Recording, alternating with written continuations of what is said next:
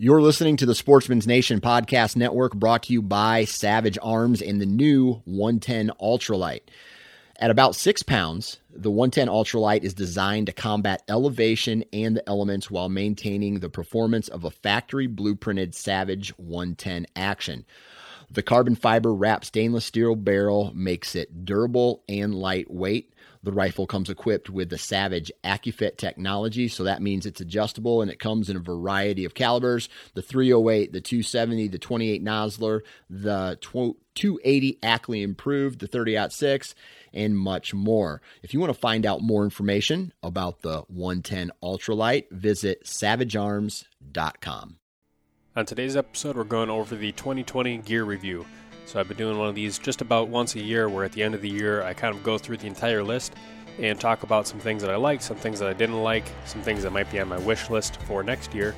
And there's some things on this list certainly that I have talked about already in some of the episodes or have done uh, video reviews on. So for those certain things, I'm not going to go into as much detail, uh, but I'll just talk about where I might have talked about some of those things uh, at other times. I'll also mention that my deer season isn't 100% over yet. I have a North Dakota hunt planned next week in the very cold weather, but I don't think that, based on what I've learned so far, that any of my opinions or thoughts are going to change a whole heck of a lot uh, based on that hunt. Spartan Forge is currently showing a combination of transition area and full range movement, so I think there's a pretty good opportunity that if I can get out there and find some sign, find some, you know, especially hot food sources, then hopefully the opportunity will be pretty good to go ahead and fill a tag right before the season closes. So we'll dive right in. And if you guys are just listening to the audio version, if you jump on like Instagram or Facebook, I'll have a picture posted of this gear list, and you'll be able to follow along uh, with some of the things that I'm talking about in the order that I'm talking about. Maybe you know skip around a little bit if there's certain things that you want to try and uh, hear in more detail. And there's certain items on that list that are bolded. Those are the ones that I'm going to be expanding a little bit more and talking in a little bit more detail about. Whereas some of the other items I might just kind of gloss over or point to where I've done other reviews on them. As most of you know, I've been using onX for several years for e-scouting and waypoint management. In the field or at home, I can browse aerials and topos, map my routes, draw lines and waypoints, color code points of interest, geotag photos of rubs, or even what a specific tree I intend on hunting looks like, so that I can find it in the dark, say for example. Furthermore, I can download maps for offline use, and of course browse public and private land boundaries. Use the code DIY for a discount on an onX Hunt membership. Alright, so let's dive right in here the order that I'm going to go over these items would be archery related things, then saddle hunting related accessories, then clothing, followed by boots, packs, accessories, and then trail cameras last. So for archery, you know, I've been really happy so far with the system I've been running, which has been that Gearhead B24 uh, with you know one of two arrow setups. I've talked about the arrow recipes in the past, but one was based off of a RIP TKO from Victory, a 250 spine. That's kind of my you know a little bit heavier or, or higher front weight setup, a little bit lighter, so it's like 510 grains, you know 17 or so percent front of center, uh, around 270 feet per second out of my rig. And then also the other setup was that micro diameter, thicker walled, more durable type of a shaft, which was the Vector hammer in a 300 spine, and that one had a little bit less point weight than the other one did, uh, but they both ended up spining pretty well and shooting accurately out of my system. And that one I ran vanes on just because I didn't get as good of a fit with the fobs that I had on the RIP TKOs. Uh, so each one of those setups, both the little bit heavier, you know, close to 550, and also the uh, a little bit lighter, around 500. I didn't have any performance issues really with either of them. Didn't have any accuracy issues with either of them, and I'm probably not going to do as much testing as I did this year. Uh, looking into next year, just because I've been overall pretty happy with how those things have been performing. Uh, Iron Will heads, I've been really happy with those. You know, I've used a lot of, I would say I've used good heads in general for the past several years. You know, whether it was like the uh, the VPAs or the bishops, um, just you know solid heads that are less likely to break. I haven't really used much for mechanicals, although I've used uh, like the Sevr 1.5s uh, here and there. But I'll probably continue to stick with those iron will heads. Uh, the wides I was pretty happy with. They're a little bit noisier than the solids. They also have a little bit bigger cut. And if any of you guys saw the blood trail on the video that I posted with the Wisconsin buck, likely I would have had a good blood trail with a lot of heads just based on where I hit. But I was this probably the best blood trail I've ever had, probably on a whitetail. Uh, and of course, I think the the artery set on that frontal is definitely a contributing factor there, but certainly the head was uh, very good as well, with over two inches of total cut on that fixed blade head between the bleeders and the main blade.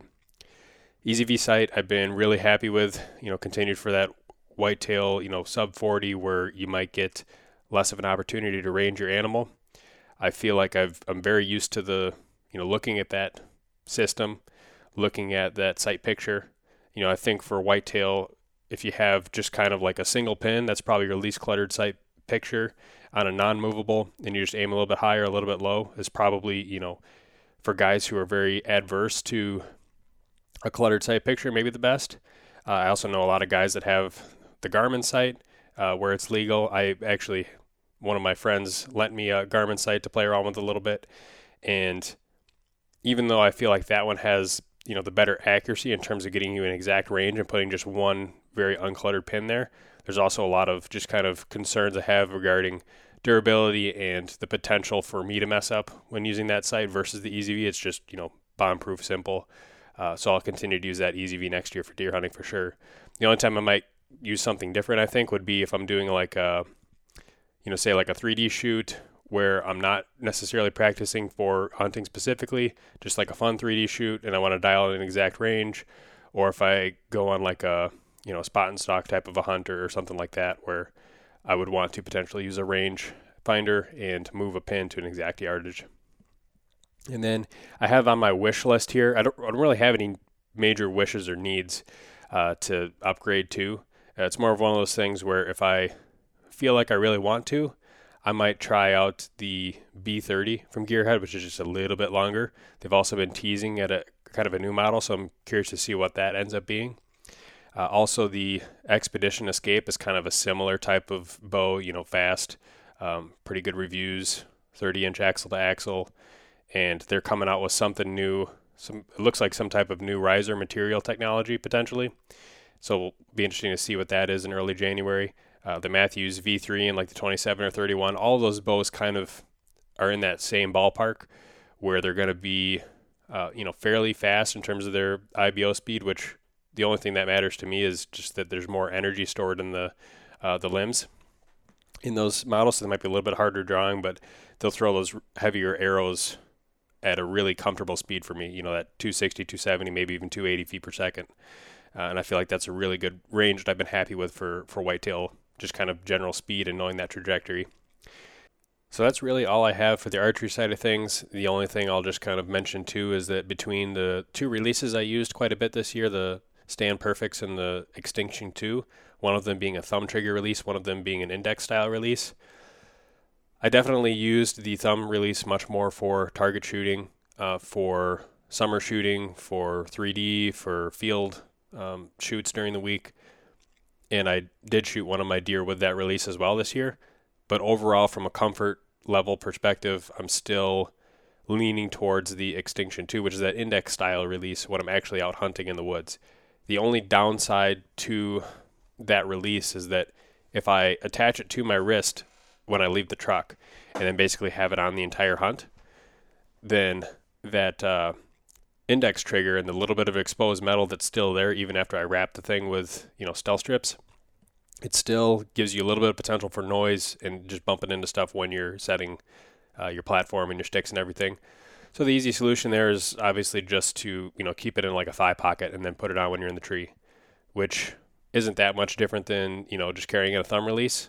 So the losing it while you're, you know, walking into the woods isn't as big of a deal, I don't think as what I used to make it out to be. But I do also feel like with that thumb release, if I'm cold, then my fingers, you know, I'm putting all of the all of the strength requirements on those three fingers to draw it back. It has never been an issue, but there's a little bit more comfort there just knowing that that index style release is attached to your wrist and that your fingers are out of the equation and you're just drawing back with those bigger muscles that and that release is just attached to, you know, extension of your arm and also when I have the various collars and just clothing in general, that index that index trigger, you know, when it comes out from your face, just mentally it seems like it's much less likely to accidentally hit something, whereas that thumb trigger gets you know dangerously close to say like a collar of a jacket, uh, closer to my chin, and I'm always kind of worried that I might accidentally bump it as I'm getting prepared to shoot. So now we can move on to the saddle hunting side of things, of course, as I'm sure everybody knows, I am involved with Tethrd, and so I use a lot of their stuff in addition to some things that I either modify or just kind of DIY myself. So for some of the main staples, like the saddle, I use the Phantom with the Sis haulers. For the uh, platform, I use the Predator, and I also use the XL just a couple of times to try it out this year. And then really where I kind of, I guess, deviate would be for my Lymans and my uh, tether. I have been using just kind of DIY Oplex, which is an 8 millimeter rope instead of the main ropes. And for my tether, I oftentimes will use just a Beal jammy and a normal rock climbing carabiner. That Beal jammy is a really strong sewn loop that works pretty well with that 8 millimeter Oplex. And the Ropeman 2 is something I'll also sometimes switch to. Either one I think are fine. You just gotta be a little bit more careful with the uh, the teeth on the Ropeman 2, just to make sure that you fully open that cam before sliding it, just so it keeps that uh, sheath in that rope nice and clean. Lyman's rope is a similar story, although I will say that the Ropeman definitely works much, much better than the uh, Oplex in terms of being able to easily slide it after you've locked it down. So I wouldn't use that Beal jammy even with like a tightening device on my Lyman's just because it, it doesn't loosen up nearly as easy as that uh, Ropeman does. So so with the tether, I feel like I can go either way, uh, but definitely for the Lymans, the the rope man style ascender is is still kind of my favorite. I've also experimented with some stuff that's you know more I guess out of spec, but uh, I don't want to just talk about that as kind of like a um, on the podcast just in case people might get the wrong idea. Uh, but I've been just playing around with various things like I usually do at ground level. The one thing I will say though is that now Tethrd is coming out with their own ropes that are eight millimeter. I've seen them in hand, but I don't have any, you know, personally myself. But they're they look like they're every bit as good, if not better, than the Oplex rope. So I'll probably be switching over to all of the Tethrd ropes instead of the Oplex. Between the Predator regular and the Predator XL, it definitely is nice. I will say to have that XL set up and wanting to just kind of stand on it and be able to turn for that weak side shot, it's really nice.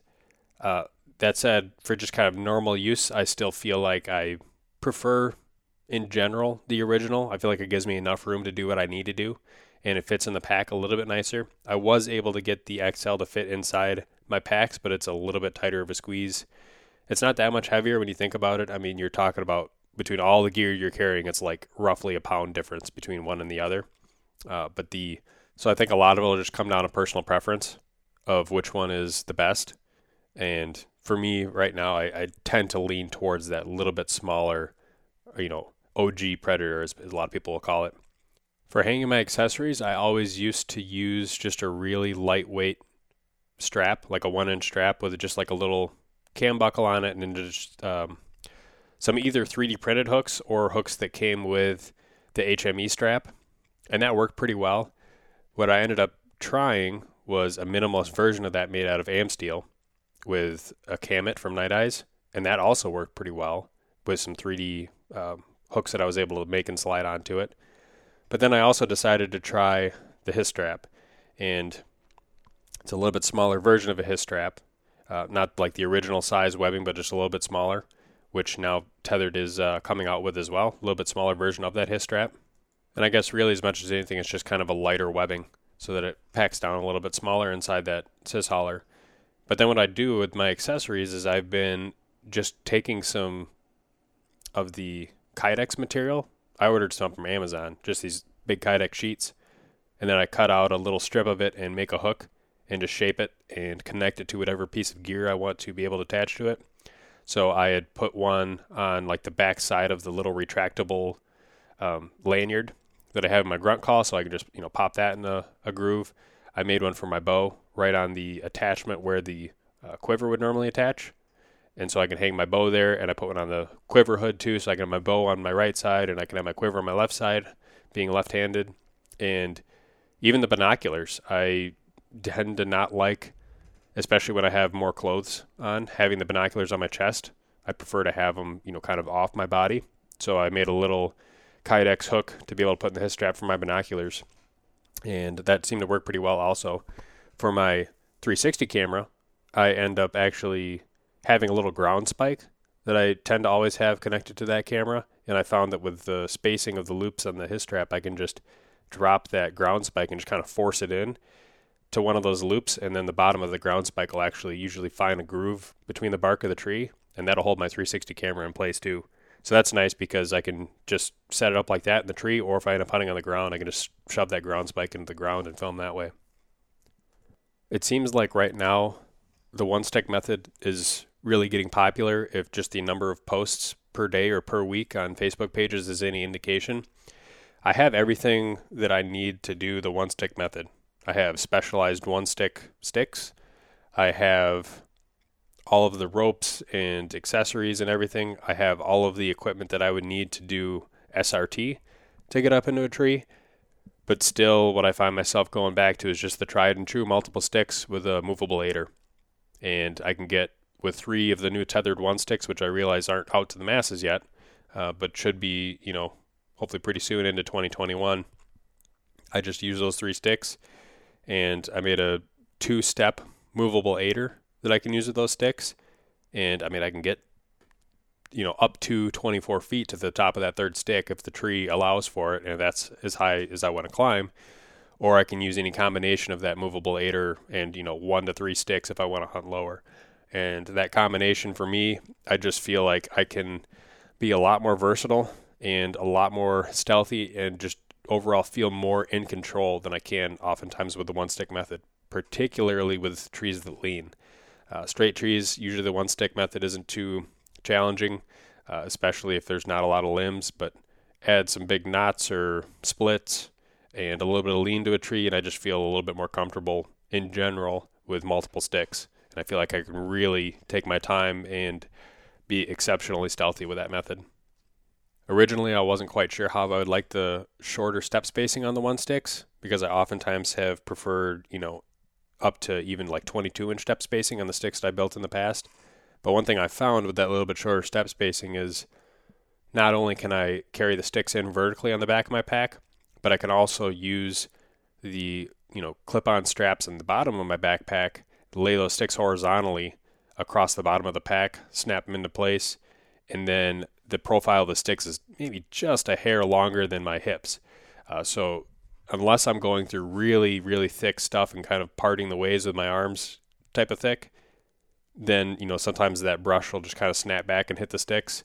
And I've silenced the, uh, all the aluminum with stealth strips to help reduce that as like an issue. But if you're not walking through stuff that's that thick, it actually is a pretty good way to carry the sticks.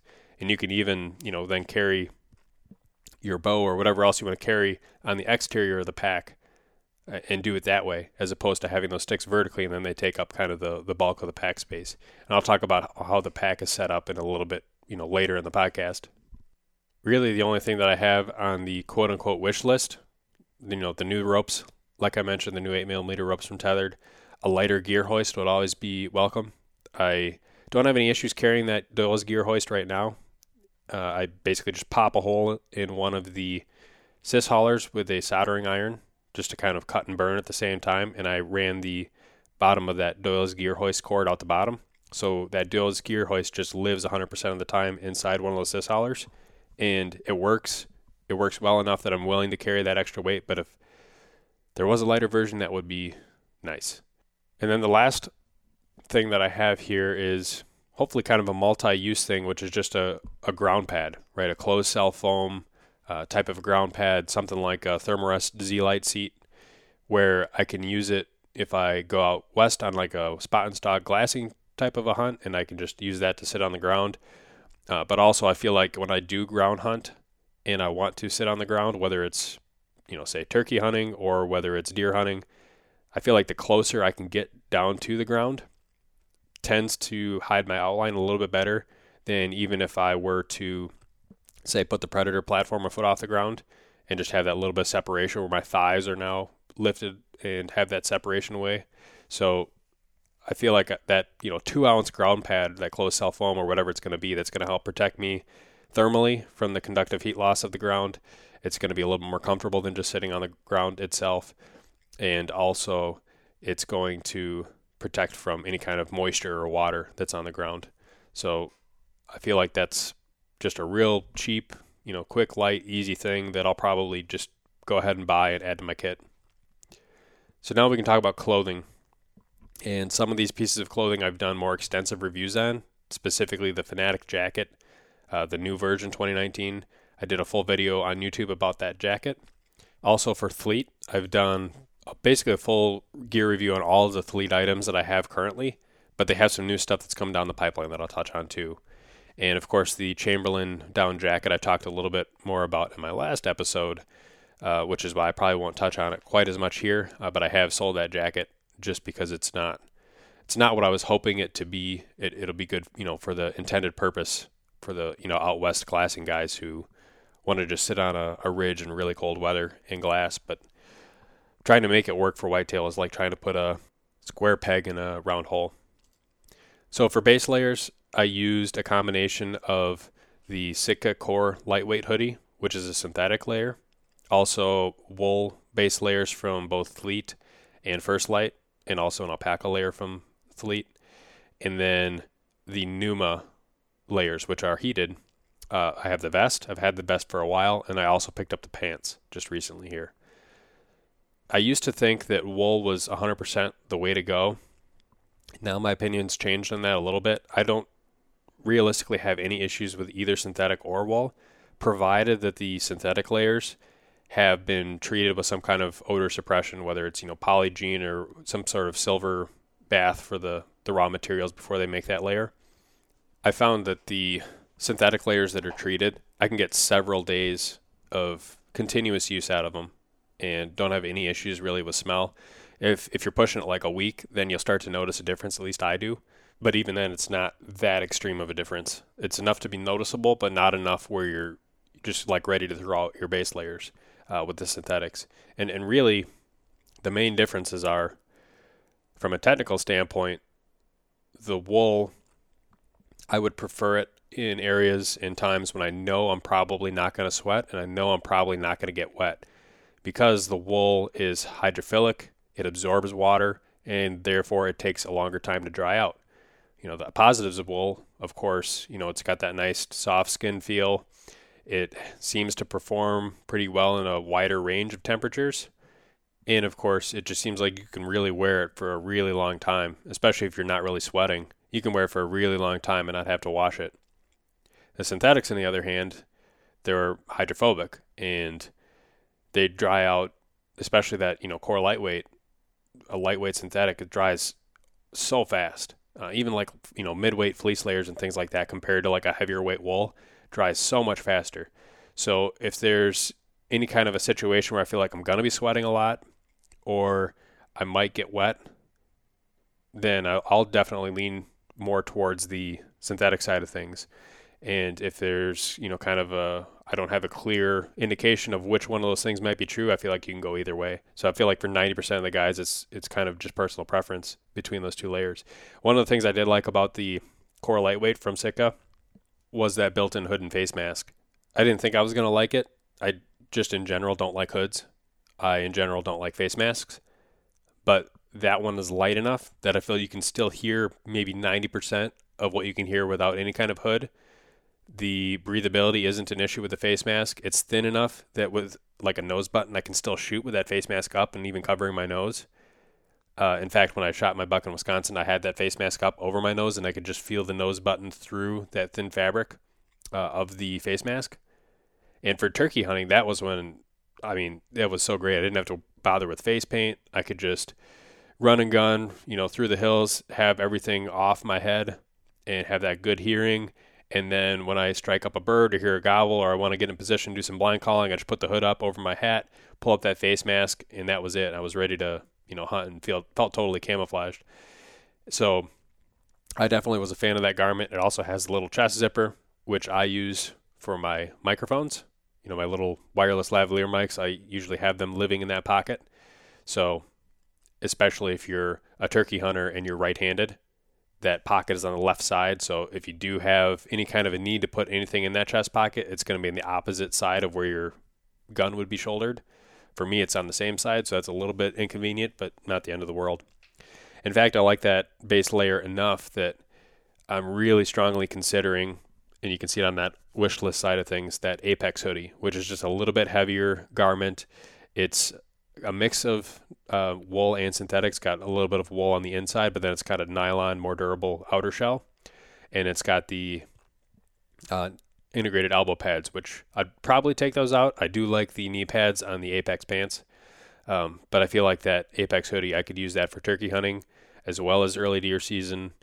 And if I go out to Alaska, like I'm planning on for that alpine hunt, I feel like that'd be a good layer for that as well.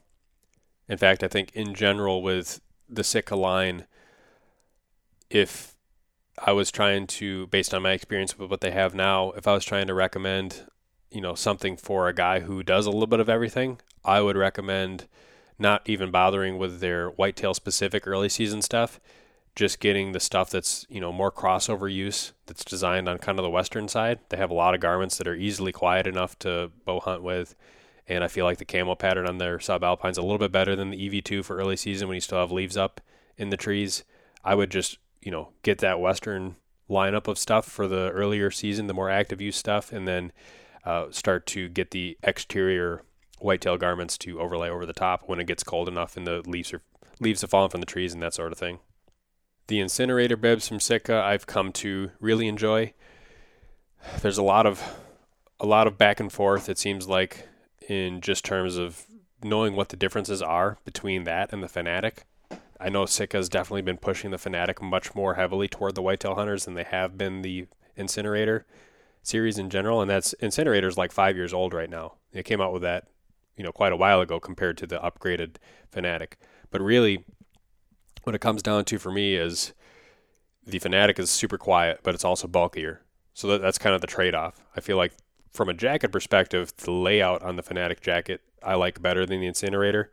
And even though I think you can still make a use case and be happy with the Incinerator over the Fanatic jacket, I feel like if, unless you're going to be wearing it in, you know, cold rain, then obviously the Incinerator has the leg up. But other than that, I feel like I like the Fanatic layout, and it's, you know, it's tended to be worth packing in the extra weight and bulk to have that nice layout. But for the bibs, man, I don't feel like there's that much of a noticeable difference from a noise perspective from what I see between the two. And, and, granted, I haven't used the Fanatic bibs in the tree, but I've used the incinerator bibs both on the ground and the tree. It's nice to be able to have that full waterproof where I can sit on a wet log or wet ground and not have to worry about that stuff really soaking through. And it's totally, you know, wind and weather resistant up in the tree. The only concern would potentially be noise, and I don't feel like it's that big of an issue. I feel like the difference from where an incinerator might get you busted, but the Fanatic would not, is got to be like, you know, 10 degrees below zero and zero wind. Like it's just not that big of a concern, in my opinion. And yet the Fanatic packs down not nearly as nice on the bib side of things, or even the jacket, as the incinerators. So I feel like the use case for the incinerator bib versus the Fanatic bib, I, I think for me, the incinerator, you know, still kind of takes the cake but I don't think a guy's going to be disappointed if he gets either. I did use new hats this year. In the past, I've used wool blend hats. I had one from Numa, the brimmed beanie, and then I had one from Cole that I had bought off of Amazon. That was kind of a wool blend beanie. Both of them had short brims, and of course, I was hunting more with traditional bows last year, so it made more sense. I needed that short brim. This year, I used a combination of three different hats primarily. One was they're all Sitka, one was the Stratus beanie, one was the Fanatic beanie, uh, both of which are new for 2020. They had older versions, but now they have newer, upgraded versions for this year with better hearing ports. And then also the Incinerator GTX hat. I think my favorite all around is probably the Incinerator GTX. It's nice, warm, waterproof.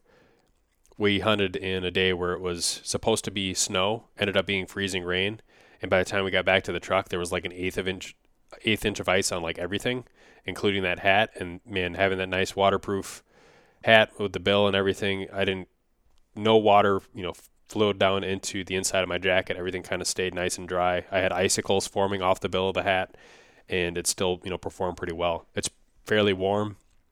It's a little bit more packable than the Fanatic beanie, but when it gets cold and dry, like you know, well below freezing, where moisture is not an issue, I think the Fanatic beanie um, is definitely I would say that's going to be the warmer choice, and that's going to be the choice that I would take. Like when I go to North Dakota next week, I'm not going to be wearing the incinerator hat. I'll be wearing the Fanatic beanie.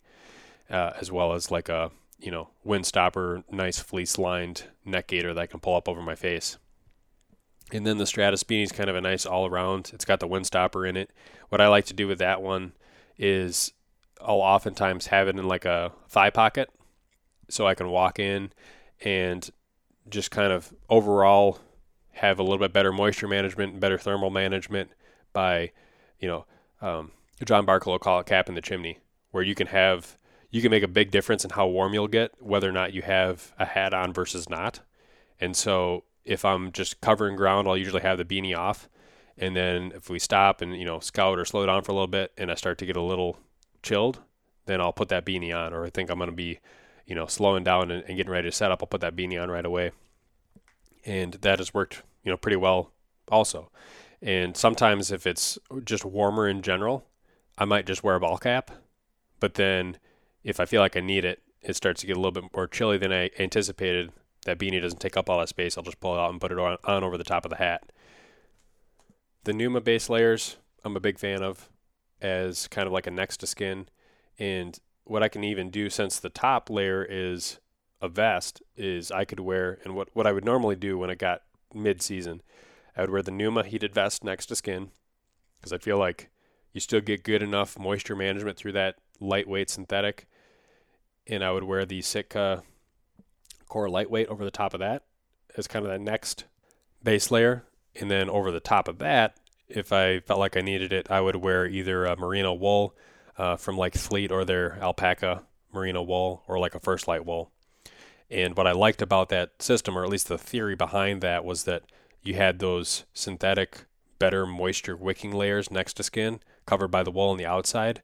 So that moisture moves very quickly through those next to skin layers and into the wool. And then that keeps your skin dry. And I, it definitely worked. I mean, if I was really pushing it or if I was speed scouting or something and I knew I was going to sweat, I never really felt wet, but I could take those layers off when I, you know, got back to the truck and the outer wool layer would be wet. You know, you could feel the moisture there, but the next to skin stuff was a little bit drier. So it definitely it definitely functioned like anticipated in that regard. Uh, but I also feel like when it gets very cold, then I'd almost be better off with just having the synthetic next to skin, uh, ditching the wool altogether, and just wearing a wind blocking layer, a light wind blocking layer that hopefully I can vent to, uh, just to make sure I can, you know, get a little bit higher level of activity, move a little bit quicker without overheating, but yet still keep that cold biting wind off of my myself. And then once I get to the tree and I'm ready to slow down and set up, then I can put on the bigger, you know, bulkier garments over the top. I also don't think that in general I'd have an issue with moving to all synthetic uh, for the type of stuff that I do. I mean, I have enough wool that I continue to use it, but usually you can save a little bit of money with, you know, a treated synthetic versus a wool. So, you know, it's kind of personal preference. I, I will say when I was scouting the other day, I did punch through the ice and get wet and the pants that I was wearing, I was wearing the Fleet pants, which are just a soft shell that has a fleece backer, and I was not wearing any kind of merino wool uh, or even any synthetic base layers. I was just wearing those pants, knowing that I would be, you know, scouting, moving fast. High activity was like 30 degrees, and I was just wearing a synthetic liner sock under my boot. And when I punched through, I mean, my whole leg up to mid calf got soaked, uh, but I just kept moving and you know kept walking kept scouting, kept going at that good pace, and it eventually dried out. And if I was wearing a wool base layer, I know that that would have soaked up a lot more of that water and it would have retained its wetness longer. Uh, same thing with the sock; it would have taken longer to dry out. Whereas just that thin liner sock felt like it was able to dry a little bit more quickly, to the point that after maybe 20 minutes of walking, I could not perceive a difference between the leg that really got soaked and the leg that was just kind of damp from foot sweat they felt the same. So I think I think there's definitely a strong use case for all synthetic base layers, but wool is also a good choice. I feel like just depends on you know kind of your preference. I am just in general a, a pretty big fan of the the Fleet stuff. Uh, I like, you know, I, I'll talk to William on the phone every now and then, and the guy really knows his stuff, and we can kind of nerd out about textiles and clo values and just kind of you know functionality in the whitetail woods. And I can I can say this because there's been some blog posts on the website, but they are coming out with new stuff, and it should be here. You know, hopefully pretty early in 2021. So I'm pretty excited for the, the things that they have in the works. The only other things I have on there would be the the puffy pants, which I talked a little bit about in the Iowa episode, where they're nice. They add a little extra layer of warmth. I don't have to, you know, drop my pants to put them on, you know, under the underneath. I can use them as it was intended on kind of the western side and just put them on over the top.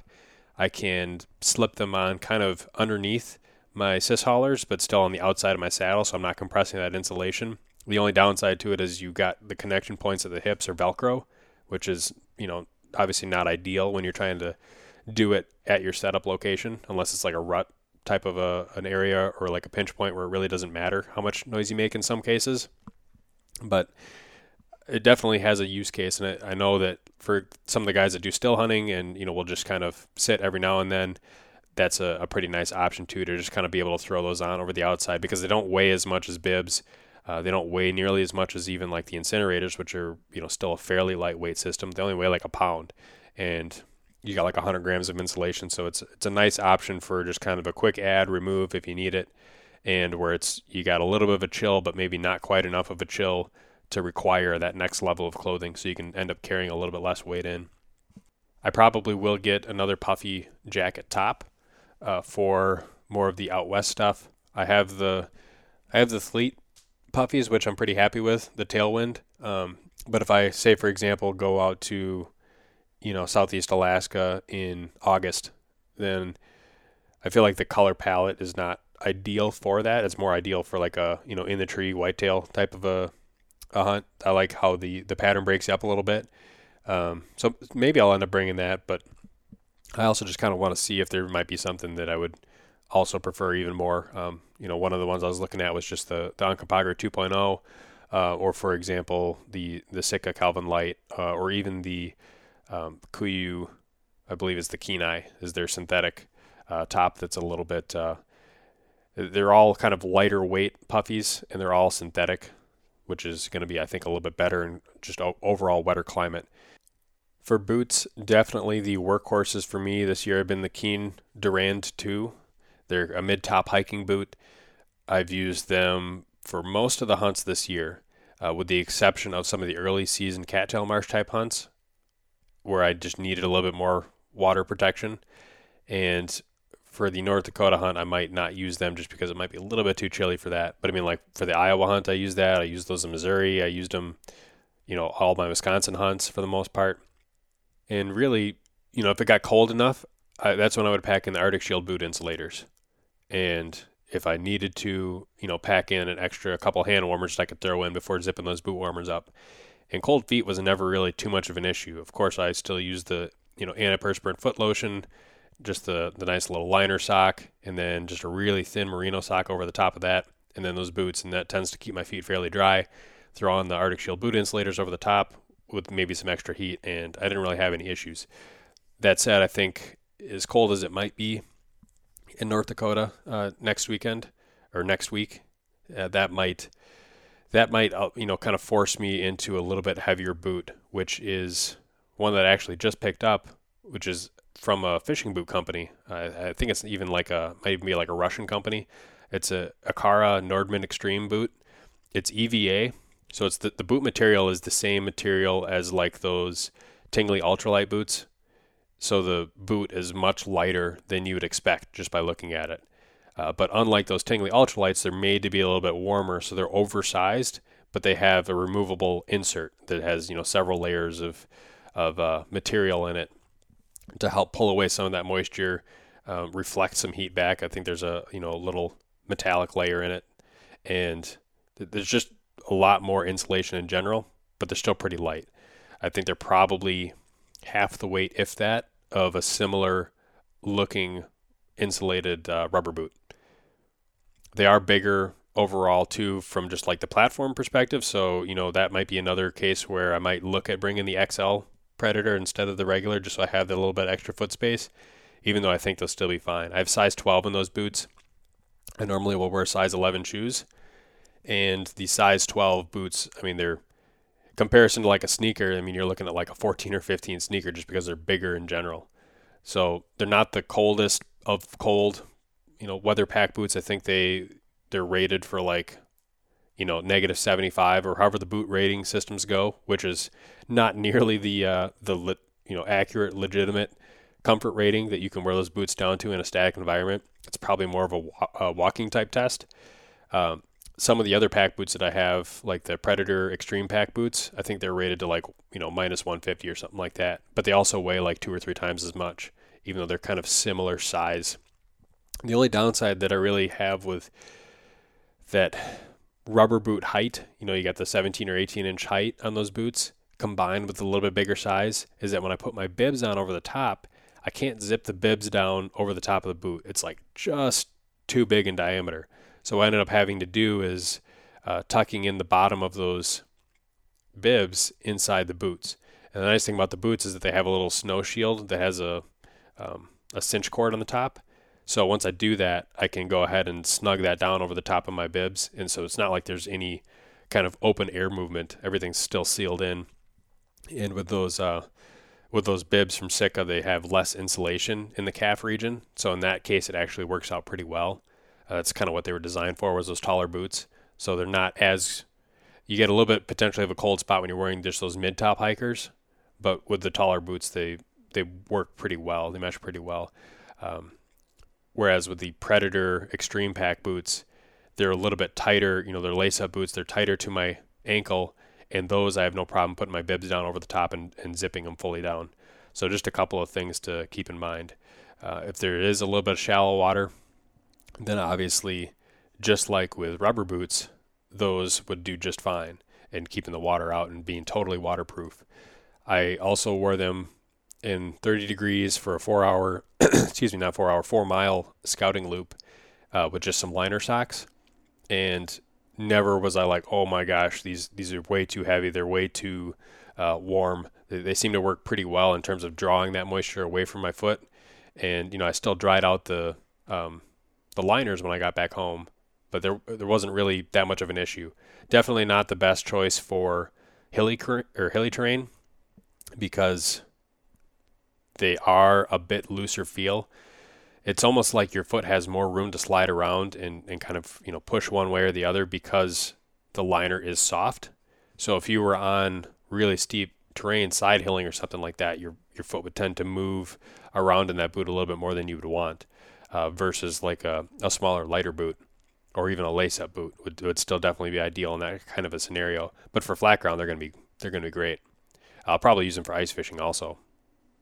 One thing I did attempt this year for the early season cattail stuff was a different style of hip boot, one that was hopefully going to be a little bit better in muckier, squishier type terrain, where I had a Chota hippie, which is it's kind of like a pull up hip boot, but instead of an integrated boot, it just has a neoprene wading sock at the bottom. And so it's intended to be used with wading shoes. And at the top, it has uh, a nice cinch cord that you can snug it, you know, pretty well around your thigh. It comes in a camo option. You can even tighten it around your calf. And so those were a couple of things that I liked about it. They had wading shoes that they recommended for it also, but they did not have my size. So I ended up going to Amazon and just buying some of those generic work shoes where they're lighter weight, but they still have a puncture resistant sole and kind of a steel toe. And I ended up sizing them up to like the very biggest size that Amazon offered, which was like a 13 and a half US size equivalent, I think. And those were still maybe a hair on the tighter side, but they, they were workable. You know, the neoprene sock takes up quite a bit of, of room. Whereas I've heard with the actual boots that come, the wading shoes that come from Chota, that you would pretty much size them spot on to what you would normally wear. And they worked pretty well. The only downsides to them was that material. It made me a little bit nervous when I would get up on the, the higher ground and you'd have, you know, the, the briars or the thorns or whatever. They're just kind of, you know, slowly pick away at them. I'd never had any holes develop. And there were times when I scouted through stuff that I definitely know those, uh, those little hip waders or the chotas were not intended for so I was pretty pleased with how they held up. They do also make a Tundra version that's a little bit heavier duty, made for you know people that are hunting Alaska and, so on and so forth. But they didn't have those in camo, uh, so I chose to go with a little bit lighter weight version, and Yeah, I was I was pretty happy with them, but I would definitely want to. I think move to more of a, a traditional wading shoe. That ones that I got from Amazon, even though they were you know intended to be nice and lightweight, they soaked up a lot of water uh, and they took a long time to dry. So that would be something I would want to for sure change to. I did definitely enjoy how they, you know, because of the lace up aspect of shoes, were able to fit nice and snugly on my foot. So if I did punch through pretty deep into muck, I was able to much more easily pull my foot out than if I just had like the Tingley Ultralights, where there's really not much ankle grip, and it would take a little bit more effort to actually pull the boot out with each step out of the muck. Like with most hip boots, the fabric on the Chotas was definitely noisier than I would prefer. Once you get up into the tree, you know, never wasn't much of an issue because you're not really swishing your legs together.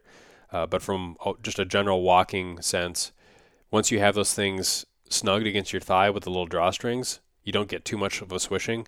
But for the exterior vegetation that is also brushing against your legs, that would make noise. I've wanted to in the past make like a separate layer of quiet material to go over the top of like the Tingley Ultralights because they were they were more durable. You know, they're brush busting nylon outers. Uh, but the tread pattern on those Tingleys is, is to the point where I would almost need new ones anyways. And so I chose not to do that DIY mod instead try out the, the Chota Hippies this year. In the past, for packs, I've used primarily the Mystery Ranch Pop Up 28. It's not the newest version they have out. I have the original version of that pop up pack, which is slightly different. They've made some tweaks in terms of how the load shelf or the load lifters uh, rise up out of the pack. But I've continued to use that a little bit this year, but not nearly as much as I have in years past. Uh, I also did get two newer packs one is the Sitka Tool Bucket, which was redesigned for this year. The other one was one I actually bought last fall, which was the Sitka Fanatic Pack, which has no structure in, in it. It's basically just like a Berber fleece, you know, a Berber fleece open pocket pack that doesn't have a hip belt and it's just got some additional pockets and has all silent closure, you know, no noisy snaps or plastic buckles or things like that. Sam ended up using that pack quite a bit this year whereas I use the tool bucket for probably 85% of my sits. And the reason I like that is because when you get up in the tree, having a big frame pack or even a smaller frame pack, it just takes up more room. And the hip belt kind of wraps around the tree, it takes up extra space. Definitely, from an in the tree perspective, having a more minimalist pack is more ideal for saddle hunting. And that Fanatic pack works really well up in the tree. A lot of times it's quiet enough. I would use it as kind of like even um, a bit of a, a, knee pad. I would hang the pack so it was right in front of me. And I like that aspect of it. The tool bucket I felt like made a nice balance between having enough structure to do more things and be a little bit more versatile. It's got some extra exterior straps where I could um, go ahead and attach extra clothes to the outside on the top and the bottom, in addition to kind of the outer face of the pack. Whereas with the Fanatic, I could really just use that outer face of the pack, but I didn't have the extra straps on top and bottom. And the, the tool bucket, if you open it up, you can kind of pull down the, um, well, you can expand it. It's, it's, kind of like the similar concept as like the Mystery Ranch treehouse. Um, it's going to be really tough to explain. So if you just look at a picture or video of it, that'll be a little bit more clear in terms of what I'm trying to describe. But I felt like with that pack, I could do anything I wanted to do with it, and it was quieter than the Mystery Ranch pop up pack and it's definitely going to be kind of my primary overall pack moving forward, with the exception of when I'm just either number one expecting to pack out a deer, or number two, if I'm just carrying in too much stuff. Right, like when I went to Iowa, I used the pop up 28 pack again because you know I had the Predator XL. I, I brought all my climbing sticks everywhere I went. I was be going up and down um, bluffs. I had extra clothes I was packing in, um, my camera gear, camera arm. So there's just more stuff in general and sort of my expectation was that if I did choose something, I would have to, you know, at least pack out a portion of the way. So that certainly made the use case much more in favor of the pop up style of pack or just a frame pack in general. The hip belt's worth it, the extra size is worth it, uh, so on and so forth. But for kind of the 80 you know percent of the other stuff that I'm doing, the lack of the hip belt was nice and there were some times when maybe I'm talking like long hunts where or long access routes where I might have had you know five mile total day, and I'm carrying in you know the Fanatic jacket and filming stuff and bibs and the platform and the the climbing sticks where it just it became a little bit lot. By the time you get back to the truck, you know your shoulders would be a little bit sore, and after a second day of doing it, your shoulders would be really sore. And I started thinking, you know, maybe the pop up's better uh, for that.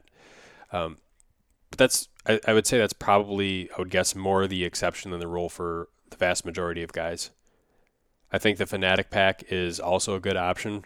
Uh, there's a you know kind of a following of guys you know that really like and enjoy just those minimalist fleece packs that are just deadly silent.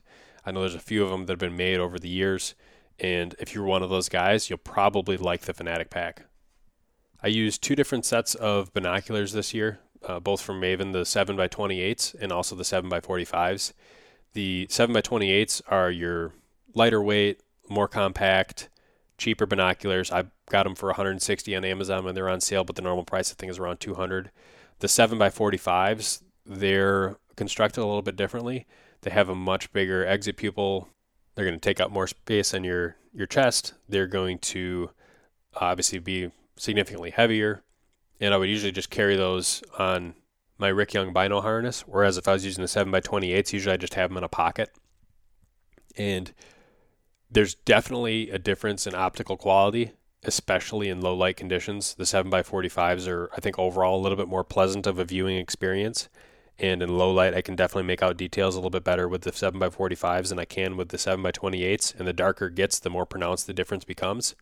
So I think there's definitely a case to be made for the more expensive binos in terms of if optical quality and what you're able to see is the biggest concern to you. But I think also for a lot of guys, there's definitely not going to be the need to go to that level. You know, the 7 by 28s work well for a pretty wide range of um, pretty wide range of scenarios. Exit pupils four millimeters, which is is not you know as nearly as big as the 7 by 45s, but it's also not bad. And even for like something you carry turkey hunting and you're trying to figure out is that a tom over on the other side of the field or is that you know a hen that's walking across the field, or is, is that just you know like a, a, tire that's sitting out in the middle of a field, or whatever the case may be around a fence row?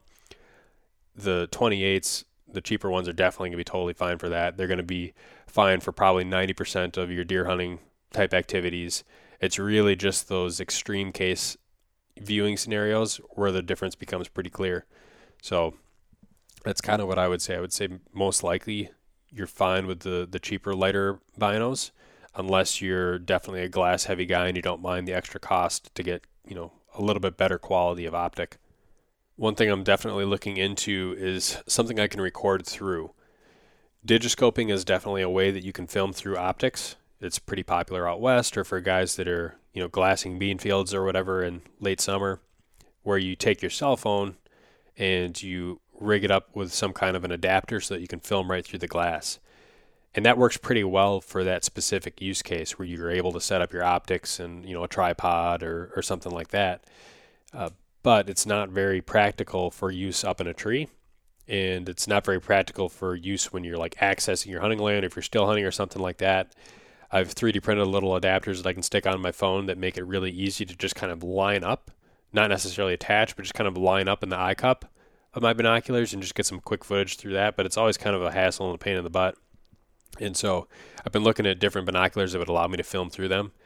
They're not going to be optical binoculars in the, the same way we're just looking straight through glass. They're going to be more similar to that SiOnyx Aurora that I have where it's it's really more of a camera and you're looking at a you know an LCD viewfinder within the inside of the, the system. So one of the ones I was looking at was like the ATN binoculars that they have. The only challenge with that is that they have an integrated infrared illuminator and that could create some issues uh, potentially with legalities based on you know night vision or, or, shining laws. So it's one of those things I'd only be able to use on a case by case basis in the woods. But from a filming perspective, if I'm able to prove you know that the IR is disabled, um, and I've, I've, talked to a few game wardens already, and it, it's just really going to come out on a case by case basis depending on where I'm hunting. Uh, but just that aspect of being able to film through the binoculars and see what I'm able to see. There's been a lot of times where I wish I, I see something through the binos, and I wish I could capture it. Uh, just as anybody who looks through binoculars and also looks through like a camcorder LCD can tell, it's just a totally different viewing experience. And there's been a lot of times where I see something through the binos, try and get it on camera, and just never really capture it, or uh, I'm trying to look at high zoom with something on the camcorder and I think I see something and I look at the footage on my computer and it's something a little bit different. So I'm definitely looking uh, down that road. So it, we'll see. I'll probably, if I get them, um, do a, a video on them and just see the things I like, things I don't like, maybe some comparisons to optical glass. Probably not one of those things that the majority of guys would use, but from the filming aspect, then there's definitely a potential advantage there for me. There's a couple other just kind of general accessories that I use uh, for pruning shears where I'm able to use them. I've been pretty happy with the Felco models. Um, the F6 is the one that I have. I got them off of Amazon. They're like 50 buck, $50 pruning shears. So they're not cheap, but they're hardened steel. They're your higher quality pruning shears that, you know, if your branches or whatever you're trying to cut are, you know, half inch, you know, finger sized, even thumb sized you can still cut through them pretty easily with one hand. And like in Wisconsin, for example, the the law is you know should be less than an inch in diameter um, on the same tree that you're climbing. And so for stuff that small, I don't really need like a ratcheting, pruning shears or a saw. That's been you know pretty more than capable of doing what I needed to do when I needed to do it. I use the Hooks Messenger grunt call, which for whatever reason this year at some point got some kind of an issue with it. It's not making the same tone that it used to. I'd love to be able to get to a point where I can just vocally grunt and have it work pretty well and be happy with it, but I'm just not quite there yet. So I might get a replacement for that, or I might just keep practicing a, a vocal type of a grunt.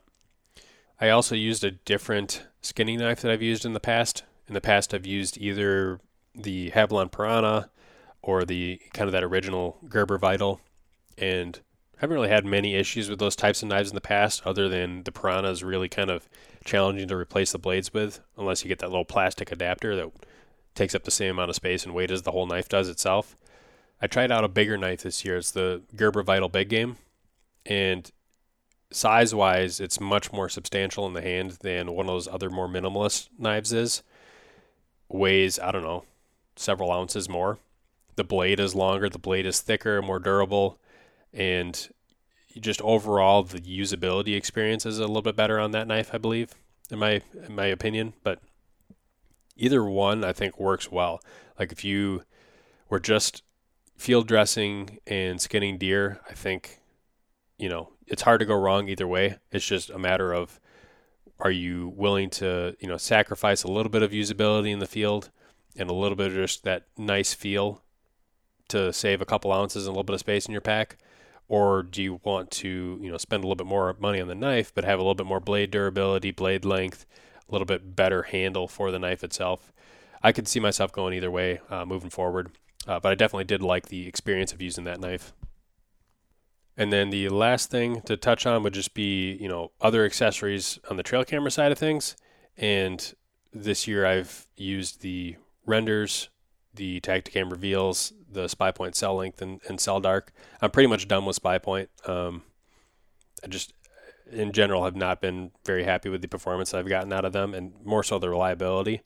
I have two cell links out there right now that I just I got to pick them up at some point. They've transmitted like, you know, ten pictures all year, and and I know that they're in much better areas than that. Um, and I've had some that just won't work when you try and set them up the Tactacam reveals and the Exodus renders. I've, talked about this in a previous podcast. I'm not going to go into too much detail, but I've been really happy with both. The Exodus definitely gives you more options. It's a little bit better all around camera, certainly, than the Tactacam reveal. There's some quirks and some things I wish they would change with the reveals, but overall, they the reliability has been pretty good with them. Uh, so, kind of similar argument to those little $28 Tascos from Walmart. It's like, yeah, they're not the best, you know, trail cameras, but for the price, the reliability is good enough that you can, you know, oftentimes justify it. Um, versus just like a cheap thing that's going to be junk. I feel like the reveal is similar, where in the cell camera world, it's the reliability is good enough that you can justify buying a cheaper thing and usually getting what you want, um, versus paying for something that's more expensive. But it's it's still you know you can't transmit videos. They only send the second picture out of a burst to change your settings, it takes like 24 hours. So you can't just like, you know, turn the camera on to like 10 minute delays if you get a really windy day. You're just to have to live with, you know, filling up the SD cards on blanks for that day. So yeah, there's, de- there's definitely some quirks. Um, I'd say the renders are, are top of my list. Reveals would be number two. So I think I've covered, you know, primarily everything that I have used. There might be some things here or there that I missed. If you guys have any additional questions um, or things that you've tried that you really like, you know, maybe you've seen some of the things that are on the wish list uh, that I've been thinking about and have some feedback on those type of items, um, would definitely be looking to hear some of that as well. So appreciate you guys taking the time to, to listen to this review. I hope everybody has a, a Merry Christmas, Happy New Year, and a great transition into the start of 2021. That'll do it for this episode. As always, make sure to follow the Sportsman's Nation on Facebook, Instagram, and YouTube. Leave us a review on iTunes, and if you're looking for additional content, subscribe to DIY Sportsman. And with that, thanks for listening.